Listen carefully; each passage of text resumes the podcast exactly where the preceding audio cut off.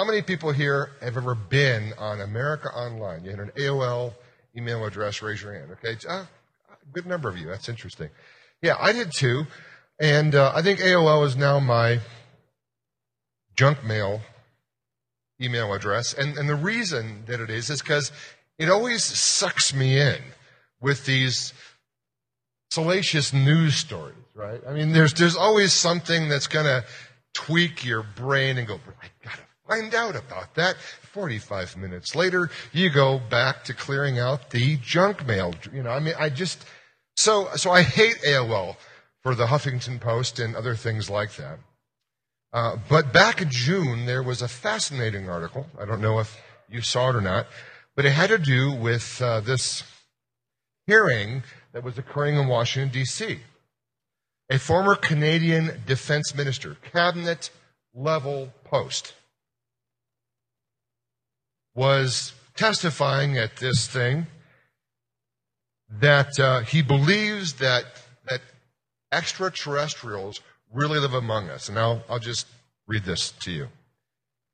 Canada's former Minister of National Defense, Paul Hellyer, testified at the citizen hearing on disclosure last month in Washington, D.C., that aliens are living among us and that it is likely at least two of them are working for the U.S. government. Any guesses who that might be? Hellyer asserted a number of interesting things during his testimony, and a video of what he said has gone viral. Here are some of the highlights. At least four species of aliens have been visiting Earth for thousands of years. Some of the aliens hail from the Zeta Reticuli, the Pleiades, Orion, Andromeda, and Altair star systems. And these different aliens may have different agendas. Alien enthusiast Linda Moulton Howe, he says, is correct that there are live ETs on Earth at this present time, and at least two of them are working with the U.S. government. So here's the deal.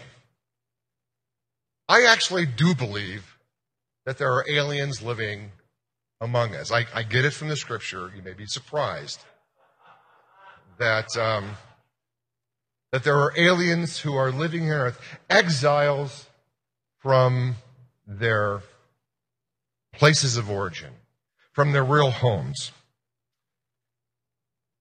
but not the extraterrestrial kind that you're thinking of right now. I'm talking about those of us, Christians, who have citizenship in heaven. We've been born again by the saving work of Jesus Christ. And we've been created now with a, a different spiritual DNA than we had before and that other people on the planet currently have. We are indeed, in a spiritual sense, aliens. And we've been here for thousands of years and more than two of us work for the government.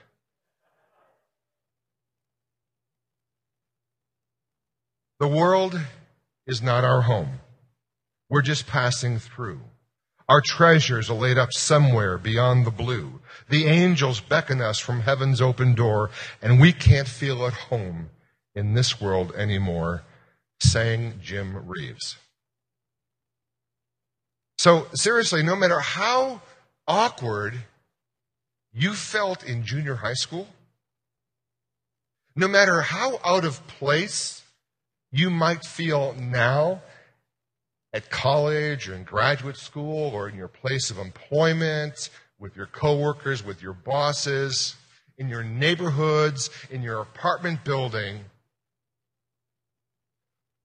When you accepted Jesus, you just got weirder.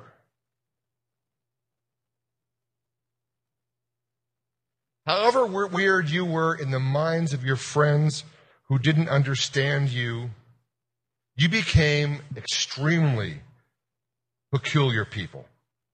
You became some kind of strange spiritual royal priesthood according to the scriptures, and sometimes your robes are showing underneath your normal everyday clothes.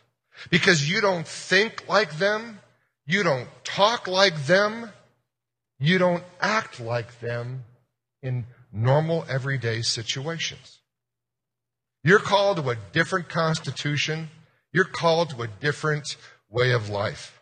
You're called to love and to sacrifice, and the world around you is all about lust and looking after number one.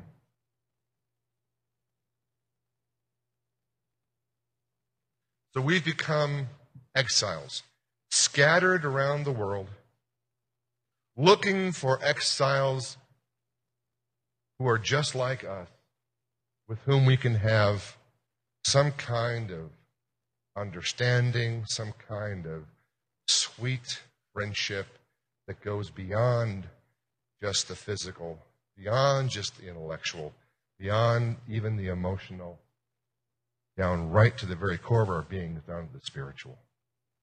If you've ever wondered why you can feel a camaraderie with other Christians, no matter how different than you they might be, that's why. Because you're both exiles in a foreign land. Now, the Apostle Peter writes a letter to exiles. And that's what we're going to be doing. We're switching gears. This week, we're going to be going into the first letter that the Apostle Peter writes.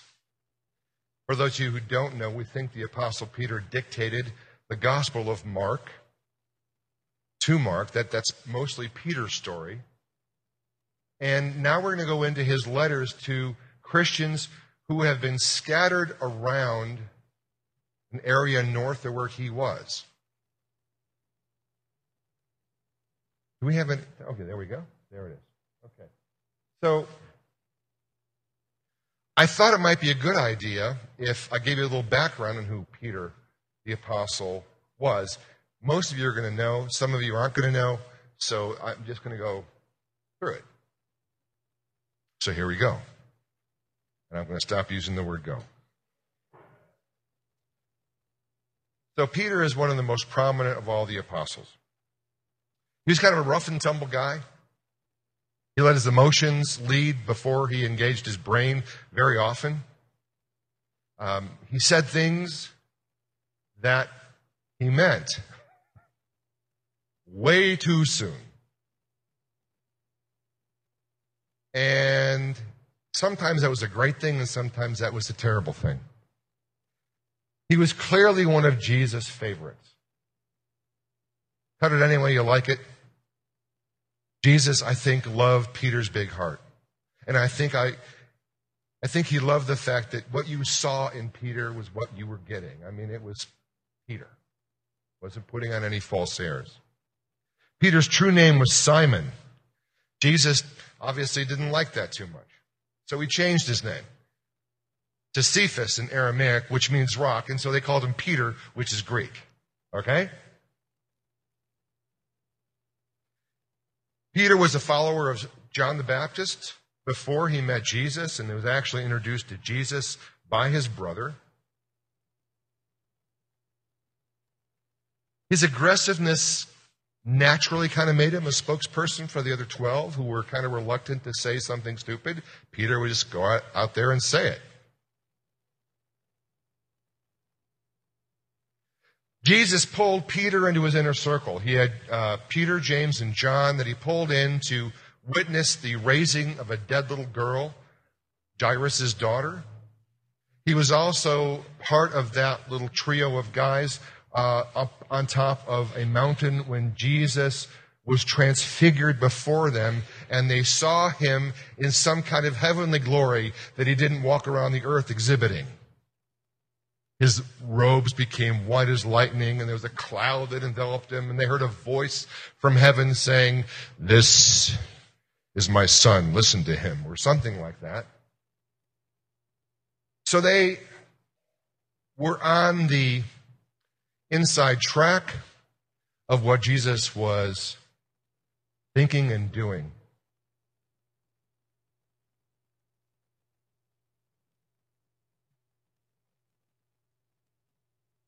Actually was able to find a scrapbook from the Apostle Peter's house. They, and they've digitized it. So I thought I'd show you a few of those uh, photos right now. Go ahead, Bruce.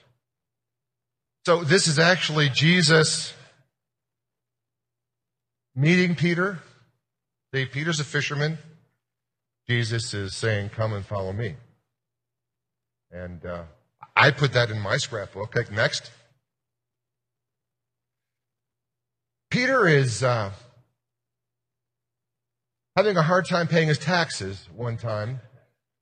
The tax man comes to Jesus and he says, Jesus, uh, how come you're not paying taxes? And so Jesus tells Peter, go down to the lake and, you know, cast out your line and bring in a fish. And inside the fish, you're going to find money. And you can pay your taxes and mine, Peter. And so Jesus paid Peter's taxes. How often do you wish that Jesus would pay your taxes? All right. All right. Our next one. Uh, this is one of the famous ones. Uh, so, so the disciples are out on a boat, and uh, Jesus, who was not in the boat, comes walking to them on the water during a storm. And um, Peter, the impetuous one, says, Lord, if it's you, ask me to come out there with you, because who knows why. I'm thinking because it's a storm, the boat might sink. He's figuring it's safer with Jesus than with these dudes. That's what I'm thinking is going through his head. Other people think that he just wanted to walk on water, which may be true. But Peter goes out there and then gets afraid, loses his faith, and starts to sink, and then Jesus has to pull him up out of the water. How many Christians have had that experience? Oh, yeah, Jesus, we're going to go out and do this for you. Oh. And help Jesus. And then he rescues you. So that's why I like Peter, because I can identify with that. Peter correctly identified the Messiah actually at one point. I mean, he, he is the only disciple to have blurted out, You're the Christ, you're the Messiah. And Jesus says, Peter, this wasn't revealed to you by anybody except by the Holy Spirit. But of course, the other famous story about Peter is his denial. After all this time with Jesus,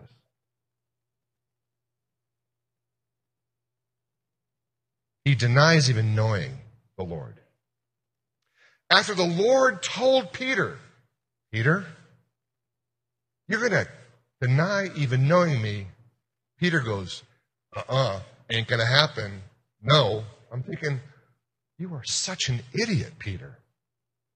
Has Jesus ever lied to you? This guy has raised people from the dead, cured the sick, healed the lame, you know, made one little boy's lunch feed 10,000 plus people. Like, you think he's lying to you? But see, I'm like that. When Jesus says, Mike, you're not as mature as you think you are. I want to say, Oh, I am too. I am too. I can, I can, I can lead this church. You just watch me. And then guess what happens? Hopefully, no articles in the Westword. But I understand being a fallen man, trying to do the will of God. Sometimes you just blow it. The good news is, is that Jesus doesn't leave Peter in his brokenness and his weeping. The next picture, I'm sure this is one of Peter's favorites, is where Jesus pulls him aside at a breakfast that Jesus had actually cooked for them on the shore of the lake. And he reinstates Peter. He restores Peter to his apostolic authority. And he says, I want you to go out and I want you to feed my sheep. Take care of my lambs. Because, Peter, you understand what it's like to fail. And I need somebody as the head of the church who has the rock of faith that sometimes crumbles and knows where to come to be restored. So I think this is one of the coolest things. And, and the Holy Spirit comes down at Pentecost and, and Peter is filled with the Holy Spirit and he preaches. He preaches powerfully on the day of Pentecost. So powerfully that 3,000 people in Jerusalem, the city that had just got done killing Jesus, 3,000 people came to faith in one day. You talk about church growth. I mean, what do you do with children's ministry when you have 3,000 adults, 3,000 probably just men, come to faith in one day? I don't know what you do. But Jesus thought Peter could handle it. And he did. Though with the Holy Spirit, Peter is nothing short of awesome. And he continues becoming more and more awesome. You know, when it first started out, Peter's a Jewish guy. He had Jewish sensibilities. He had Jewish bigotries. But because of what the Lord does in Peter's life, we see him begin to embrace foreigners, Gentiles, the outcasts. We begin seeing him do all these things that Jesus taught him to do for other people selflessly, so much so that at the very end of his life, the story goes that he went to Rome to encourage the Christians who were being persecuted there under the Emperor Nero. And Peter ends up getting captured, and they're going to crucify him just like they crucified Jesus. But Peter says, I am not worthy be crucified like my Lord. Instead, crucify me upside down.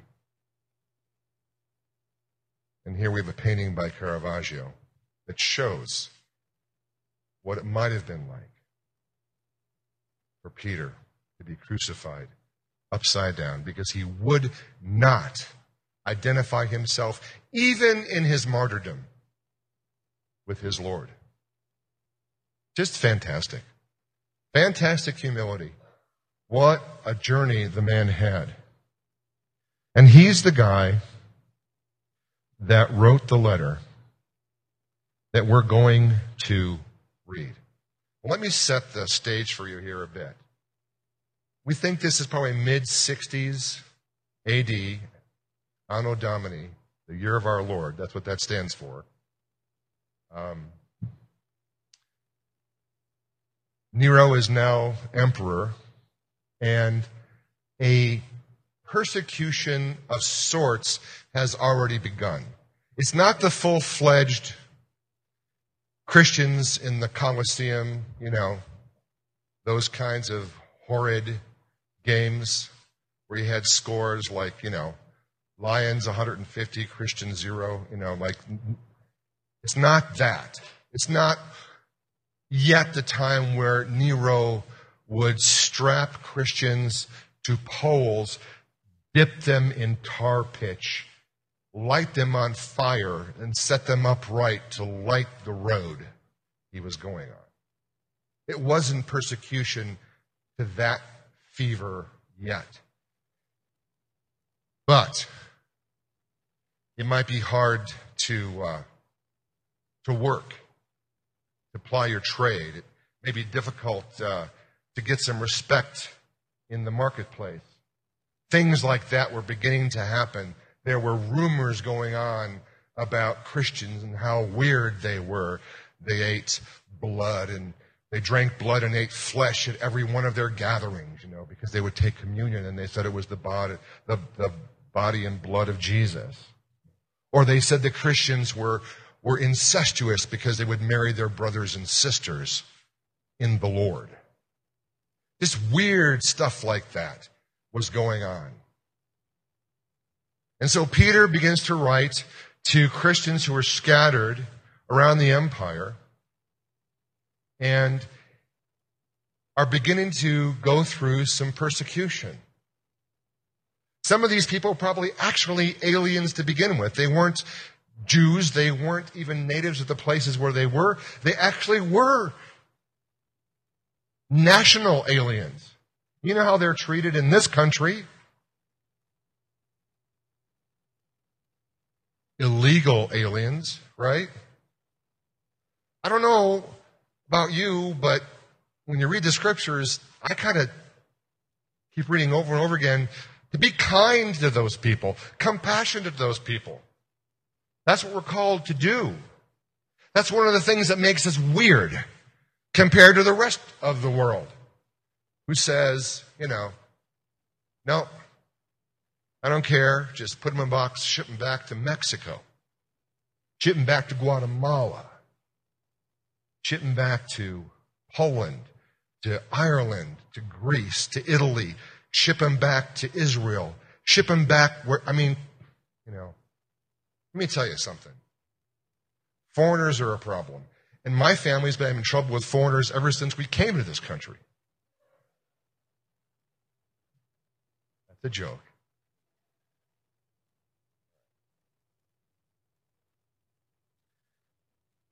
So we're strange like that. And then on top of it, we become Christians. And that's even weirder.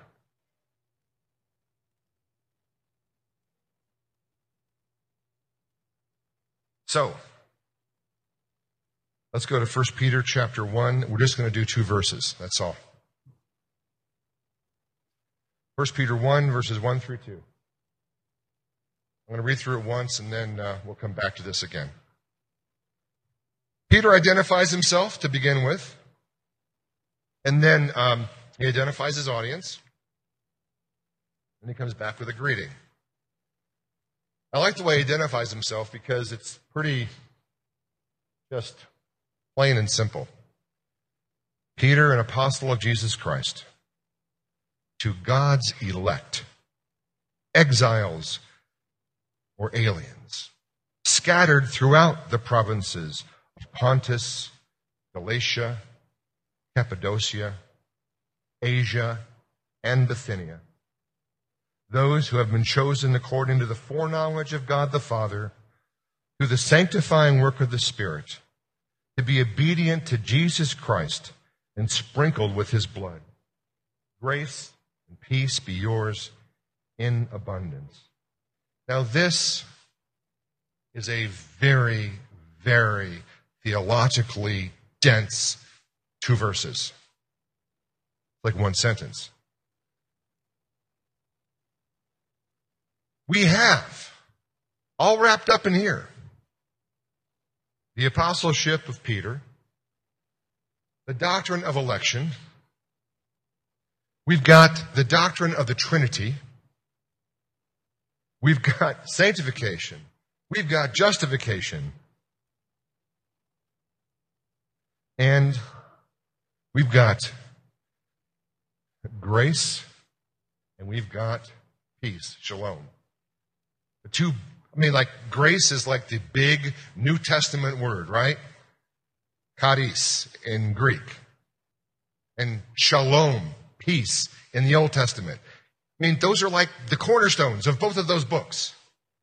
This thing is, it weighs a ton and it's like this big. And so we're going to try and unpack it a little bit. Now, the first thing that should catch your eye is that he says God's elect. He's talking about you. If you're a Christian, if you're following Jesus, if you're a believer, whatever your nomenclature is for that, he's talking to you. Talking about election. He's saying, you know, this letter that I am going to write is for you. It's not for the non Christians, it's for you. and he says that you're elect, that God has elected you. Now, does this mean that someplace in heaven there are, well, there's one big giant polling booth where God goes in and then votes on who's in and who's not? Is that what this means? Because we want to know. What's it mean to be God's elect? Well, it says later on that you've been chosen according to the foreknowledge of God the Father through the sanctifying work of the Spirit to be obedient to Jesus Christ because you're sprinkled with his blood. So, somehow God, in his infinite knowledge, has looked down the corridor of history and he's seen little you and he said, I choose him. I choose her to be mine forever. Now, instead of being a stumbling block to you, that should be a cause of great comfort and great encouragement. Because, look at it this way who do we think we are to be able to out sin God's mercy and grace? Do you think that there is anything that you can do once He's chosen you to do something so reprehensible, so evil, so destructive to others and to yourself that you could somehow get beyond His forgiveness in Christ, His mercy, and His grace? Understand what these two words mean. The mercy is like you don't have to pay for the sins that you've committed. And grace is, oh, and on top of that, God's going to give you a present for no reason at all. I mean, the doctrine of election is one of the great comforts of the scriptures. Now, why were we chosen? Here is something to really, really pay attention to. Why are you chosen? What is the object of being chosen? The object of being chosen is what? To be obedient. Be obedient. You're not chosen to a smug position of, I'm saved, and the rest of the world can go to hell. You're not chosen to a smug position. You are chosen to loving action. You are chosen, chosen to obedience to Jesus Christ. And last time I checked, Jesus Christ is all about sacrificing himself for the benefit of those who want to kill him. Didn't Jesus say, if you want to be my disciple, then pick up your cross and follow me?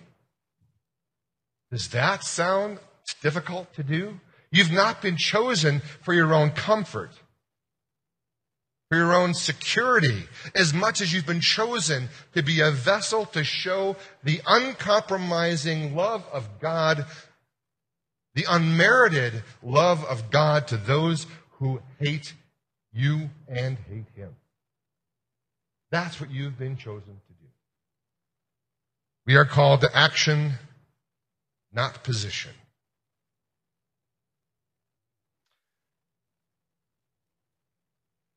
I know people talk about finding Jesus. I had a long two year struggle to find Jesus. Two years. Halfway through, I decided, forget this, I'm going to find out so that I really understand how foolish this Christian thing is. I'm going to study the scriptures so I find out that it's not true. So nobody understands looking for Jesus like I do. And I used to say, I've found God. I found Jesus. It's kind of like what my dad used to say to me about boys and girls, men and women, dating romance when I was young. Trying to understand the whole guy girl thing, and my dad said, Understand this, Mike. You'll never understand it. And then he says, A man chases a woman until she catches him. A man chases a woman until she catches him. Which means, gentlemen, that no matter when you started your wooing of the fair lass, weeks before, maybe even months or years. She has been carefully crafting that initiative on your part because she chose you way before you chose her. Election is like that. God chooses you way before you get around to choosing Him. And it isn't until you've walked with Christ for quite some time that you begin to understand that. Because at first, it's all about the struggle to seek, find, knock, and have a door be opened. Ask, and so that it's be given to you, right? So we shouldn't be afraid of the doctrine of election. Now, if you're like me, you're going, okay, the provinces of Pontus, Galatia, Cappadocia, Asia, and Bithynia. Is, is, is, that, is that, are those like cities in, in the Ukraine? Where are those? All right. Let's have a map up here. You'll see. So it's basically uh, modern day Turkey, all right? So that's where he's writing. I'm not sure if Peter is writing from Jerusalem, which is down lower right, or if he's writing from Rome, which is upper left in Italy. But he's writing to those churches, and he's writing along the kind of a route that a messenger would have gone, actually backwards if he was in Jerusalem, but I don't, it doesn't matter. He's writing to the people there. And, and this is the interesting thing for me.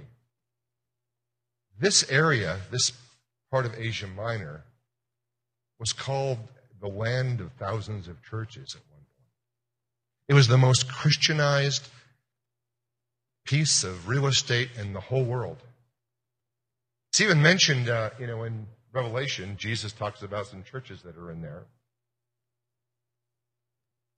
Is it Christian today? No, it's not. It's not. And I just find that fascinating. In a way that kind of goes back to the passage and says, we are not saved, we are not chosen to sit on our spiritual butts. We are chosen to be obedient to Jesus Christ. And that can happen to this place. So, let's not weary in doing good.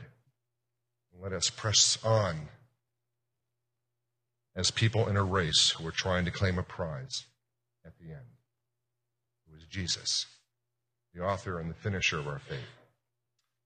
Now let's go back to the uh, scripture.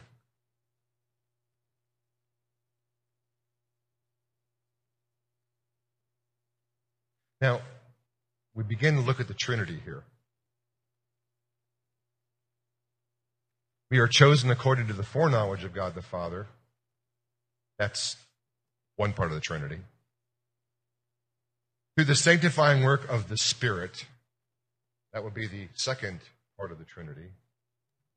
To be obedient to Jesus Christ and sprinkled with his blood, he would be the third part of the Trinity. Three persons, one God.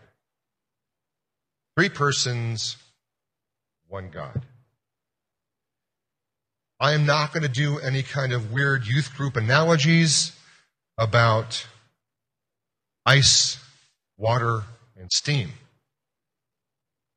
because I don't think they're accurate.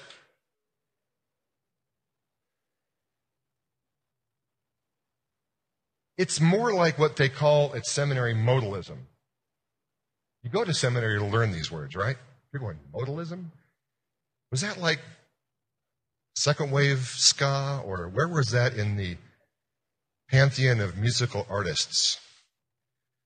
Wasn't that part of the German expressionist? I don't even know. So, anyway, no. Modalism, at least in seminary terms, is when you have a wrong look at the Trinity. Where you would say, well, there's only one God, but he shows himself in three different ways. So sometimes he shows himself as if he is the Father, and sometimes he shows himself as if he is the Son, and sometimes he shows himself like the Spirit. That's not Christianity. It's not Christianity. That's actually heresy. Three persons, one God. A tri-unity, a holy community is what the Godhead is. I don't know how to uh, really even talk about it because it's a great mystery. And, and I really appreciate my Orthodox background because we just call it mystery. We don't get it, but it's there. In the Orthodox Church, when you go to do the sign of the cross, you take your right hand, you take your thumb and your first two fingers, and you put them together like this, where the three go into one point. And that's your Trinity Father, Son, Holy Spirit as one. Now, that automatically makes these two last two fingers come down into your palm, which is the place traditionally we've figured the nails went when Jesus was crucified. And then the Orthodox people will say that that, that means Jesus is being totally God and totally man. That is, divine nature and his human nature were together in one, and that becomes the second point and goes in your palm. So when you do the Greek sign of a cross, it's kind of like that. I want you all try that just real quick here. Okay? Three, become one.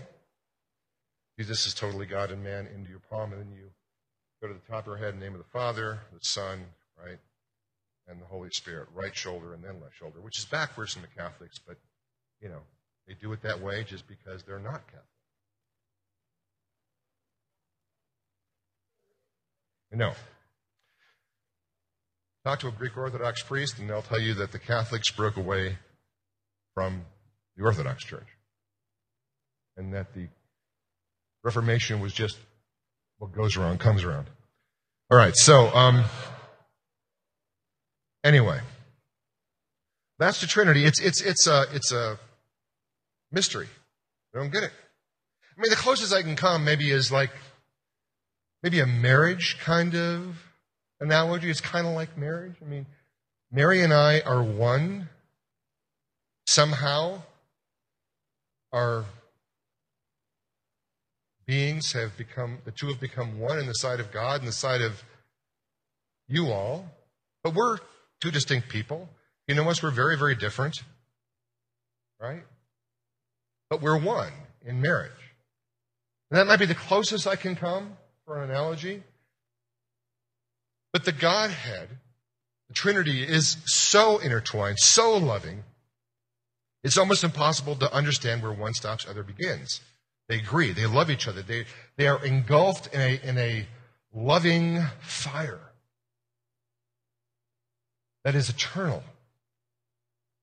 And here's what is so wonderful is God in his perfect unity, his loving triunity, is calling us into community with him to experience what it means to be one with him. And it's more than just that, but not just be one with Him, but be, be one with each other. You think you love community? It was God's idea. He loves it more. That's why you crave a place where people know you and where you know others. The depth of your being, where there is no friction, where there is harmony in thought. We all crave that. I crave that. I can't, I mean, I can imagine a perfect place, right? Heaven, sort of. Can it? I, I sort, I actually, I can imagine a perfect place much more than I can imagine perfected people. Living with you all in heaven for eternity and never having a disagreement, always being on the same page. That's divine, folks. The church like that, I mean, most churches can't agree on the color of carpet for the sanctuary.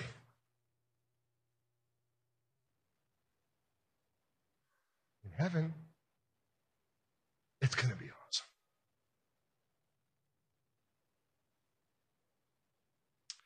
When You know, I'm going to go in a little bit farther detail just for you guys.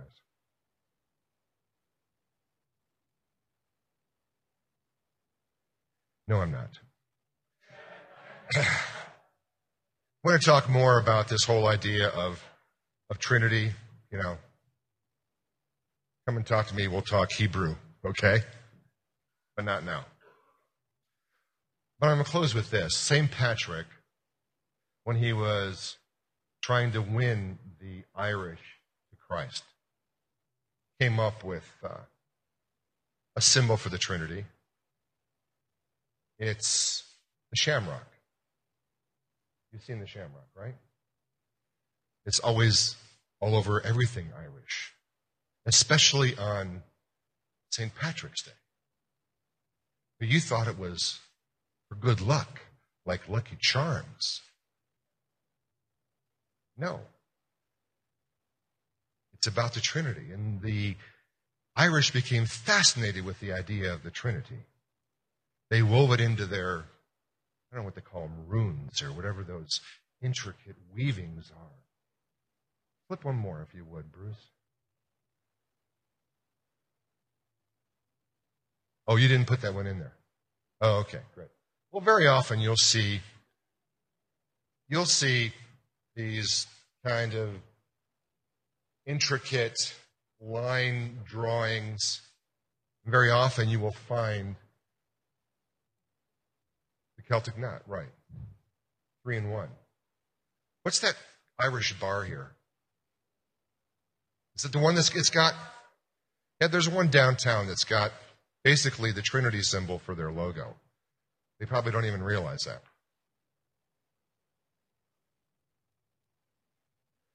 But St. Patrick so wanted the Irish people to come into communion with God that he taught them the idea of the Trinity in clover that was all around them. God still desires for us to come into unity with him through the saving work of Jesus Christ, the drawing of the Holy Spirit into a relationship with God the Father. He still desires that for every person. And I want you to know that he still is doing that today, right here at Scum. There are people who have recently just found out what it means to come into communion with the triune God. And so I've asked uh, Tina Ray, our famous drummer, to come on up and to share her story coming into community with the Lord.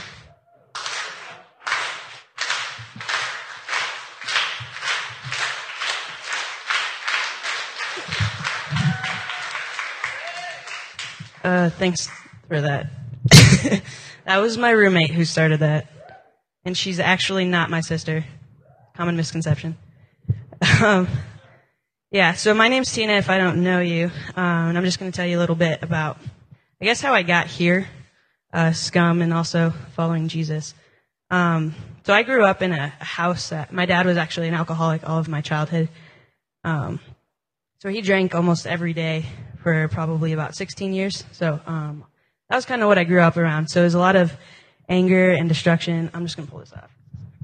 So it was just kind of like our house was consumed with anger and um, destruction, and I just saw a lot of that from a young age. That's all I remember seeing.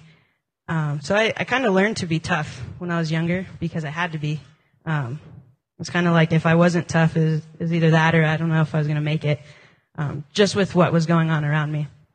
So I think really early on, I, I learned to kind of disengage from things, um, like emotionally, and just kind of, you know, um, well, that's how it is, and just deal with stuff. And that's kind of how my family was too. Um, so it, I guess I, yeah, I was just disengaged when I was younger. So I kind of hit junior high, and um, I guess that's when you start like, or at least for me, is like when you start going over to friends' houses and you'd see weird stuff, like they had pictures of Jesus on the wall, and I'm like, I've heard of that guy. I don't really know him. Um, and I just noticed how different my friends' families were than mine. Uh, you know, they, they had more money than we had. Uh, they seemed to function correctly.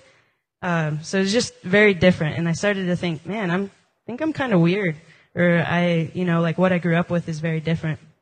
So that just kind of like set in deeper and deeper as I grew up that I, I felt kind of marked, like different, um, than all the kids that I knew because of what I grew up with, what family I came from. And so it's just kind of, I felt doomed for the kind of the same thing. It didn't really make sense, but I was just like, well, this is, you you know, my family, this is what we do. Um, so I started drinking when I was probably about in seventh grade.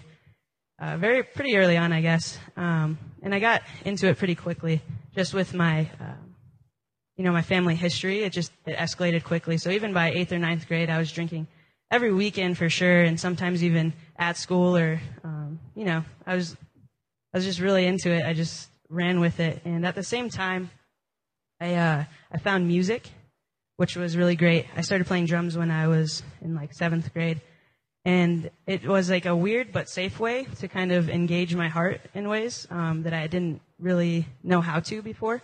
And so I think I became passionate about it very quickly because of that.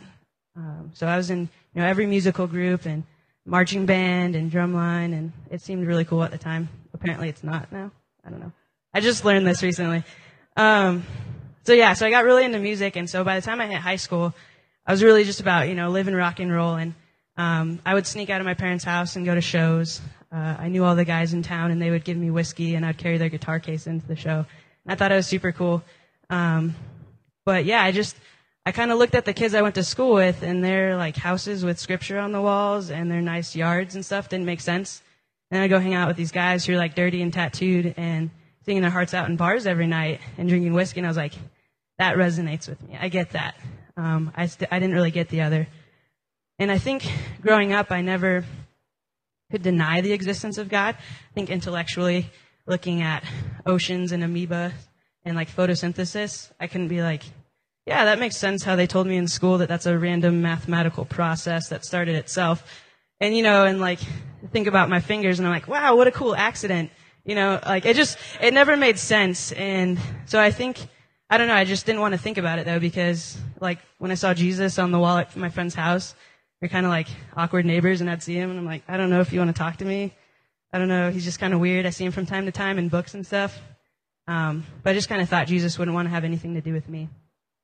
So, um, I guess probably about my senior year, I got pretty heavy into drinking, like I said. Um, probably five days a week, sometimes seven days a week. Just crazy. I'm not really sure how I passed school or didn't die for that matter. Um, but I kind of got to the end of it. Uh, I guess I explored that route to the fullest and it just turned up empty, like all that stuff does.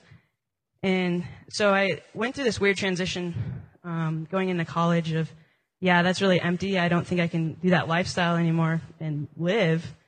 And it was, I just knew there was something more, but I didn't know what it was. So I finally got to college and that intellectual itch of I think God is real just got louder and louder and I couldn't really ignore it. Um, and about the same time, one of my buddies from Drumline actually, um, his name was Jake. He uh, graduated a year behind me, came down to UC Denver down here, and um, we used to like smoke pot together in high school. And then he like would come back and visit me from uh, up in Fort Collins where I lived.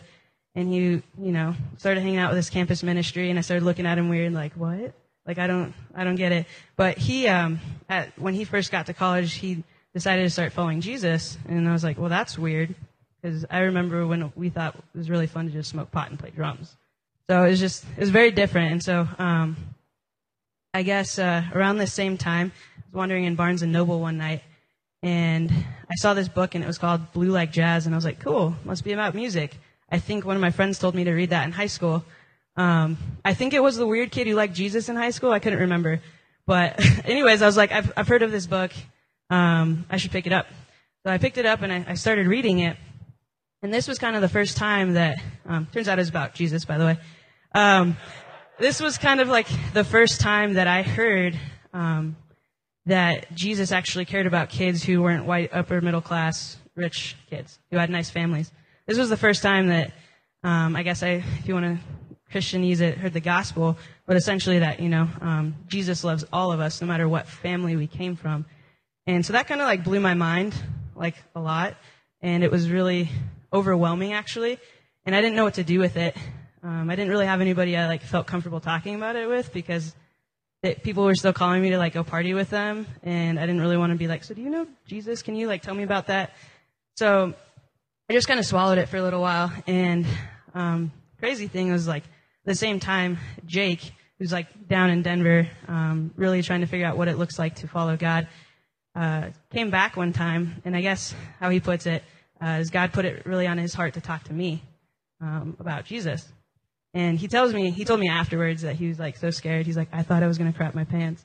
Like, it was just the scariest conversation he ever went into. Um, but we were sitting in a hookah bar up in Fort Collins, and I don't remember what we talked about, but I just remember he brought up God. And I just, I jumped at it, and I was like, oh my gosh, I've been, I've been dying to talk to somebody about this. I think this is real.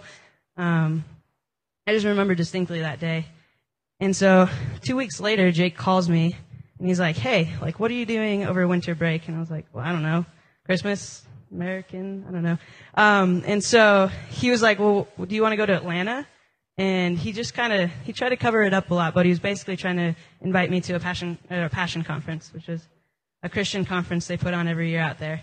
And so he tried to play it off like it was cool. He's like, yeah, there'll be like music and food and music and uh, do you want to go?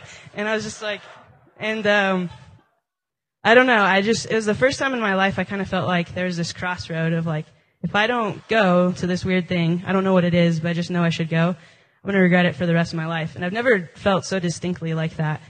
And so I was like, I don't know. And he's like, okay, I'll pay for it. I'll pay for everything. Like, I'll buy your food. Just like get in the car.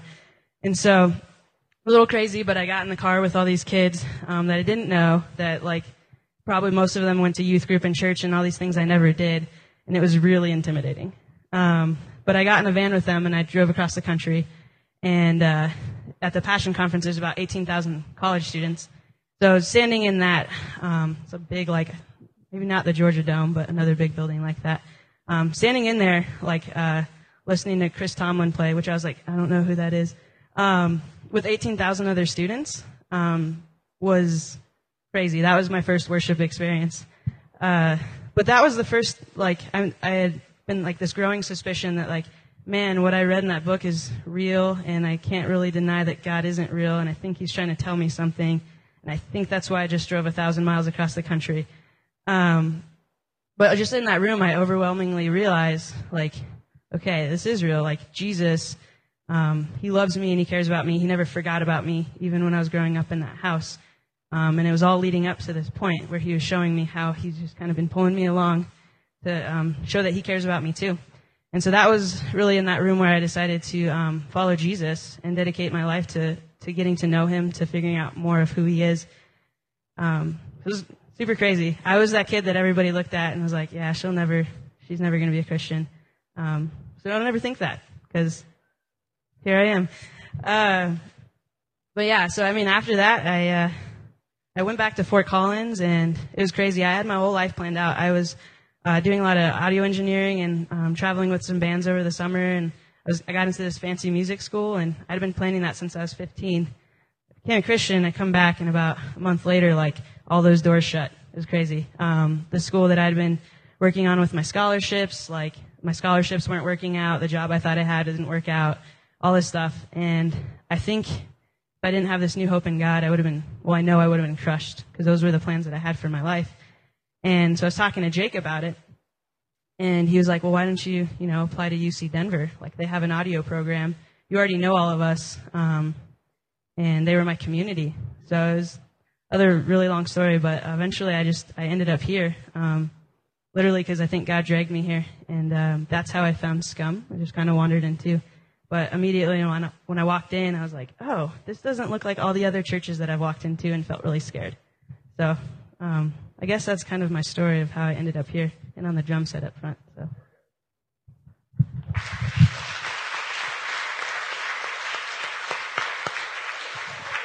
All right. So, Dave, why don't you uh, go ahead and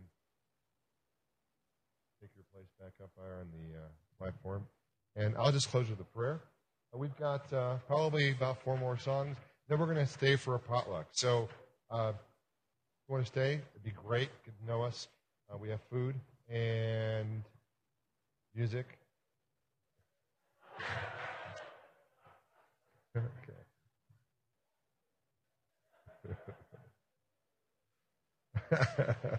you don't have to go to Atlanta, exactly, right? Lord Jesus, I thank you so much for being present in Tina's life and working behind the scenes to call her to yourself. Unfortunately, in this world, it makes her even more awkward. because now she's got a new spiritual DNA. But Lord, I am so, so grateful that you have uh, chosen her from before the foundations of the earth. And that you've placed her here with us for community, be with you in your triunity, not just for a little while, but for eternity. And we thank you in the name of Jesus Christ, our Lord and Savior, who makes this all possible by his death on the cross. Praise be to him. Amen.